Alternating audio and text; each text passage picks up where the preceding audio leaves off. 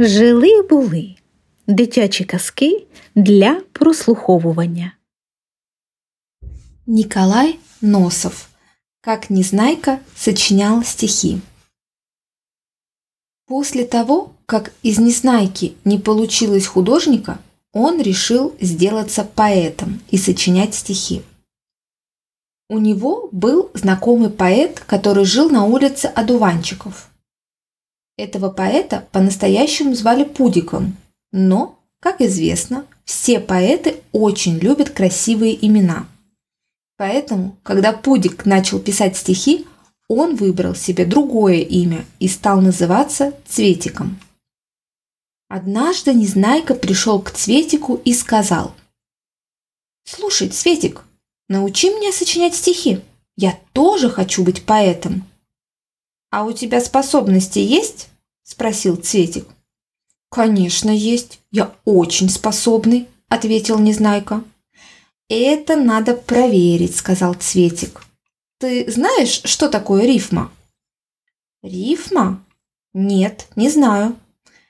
«Рифма – это когда два слова оканчиваются одинаково», – объяснил Цветик. Например, утка – шутка, коржик – моржик. Понял?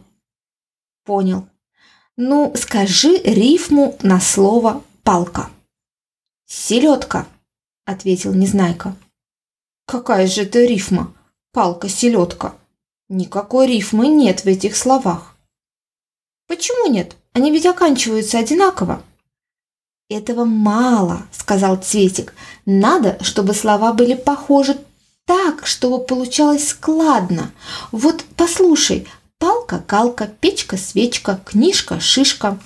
«А, понял, понял!» – закричал Незнайка. «Палка, галка, печка, свечка, книжка, шишка. Вот здорово!» «Ну, придумай рифму на слово «пакля», – сказал Цветик. «Шмакля», – ответил Незнайка. «Какая шмакля?» – удивился Цветик. «Разве есть такое слово?» «А разве нету?» Конечно, нет. Ну, тогда рвакля. Что это за рвакля такая? Снова удивился Цветик. Ну, это когда рвут что-нибудь. Вот и получается рвакля, объяснил Незнайка. Врешь ты все, сказал Цветик. Такого слова не бывает. Надо подбирать такие слова, которые бывают, а не выдумывать. А если я не могу подобрать другого слова? Значит, у тебя нет способности к поэзии. Ну, тогда придумай сам, какая тут рифма, ответил Незнайка. Сейчас, согласился Цветик. Он остановился посреди комнаты, сложил на груди руки, голову наклонил на бок и стал думать. Потом поднял голову кверху и стал думать, глядя на потолок. Потом ухватился руками за собственный подбородок и стал думать, глядя на пол.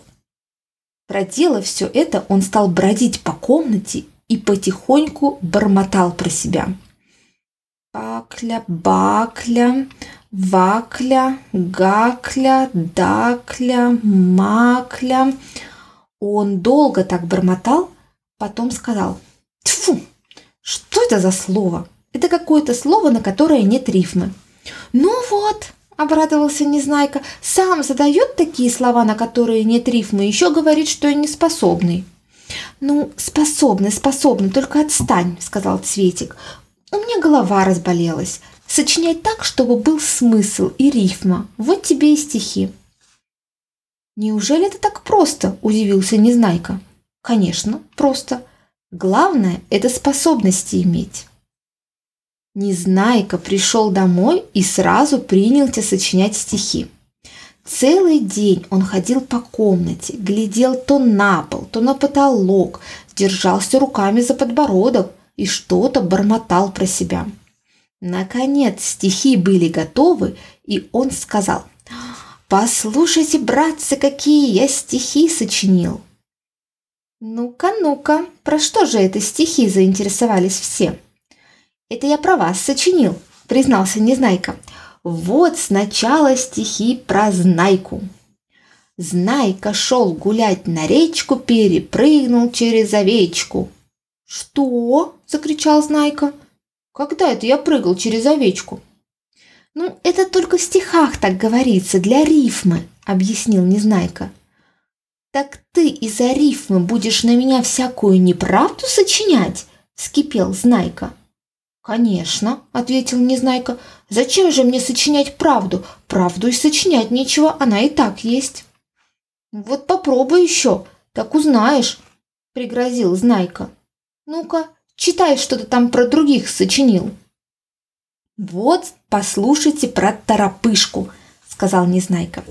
Торопышка был голодный, проглотил утюг холодный. «Братцы!» – закричал Торопышка. «Что он про меня сочиняет? Никакого холодного утюга я не глотал!»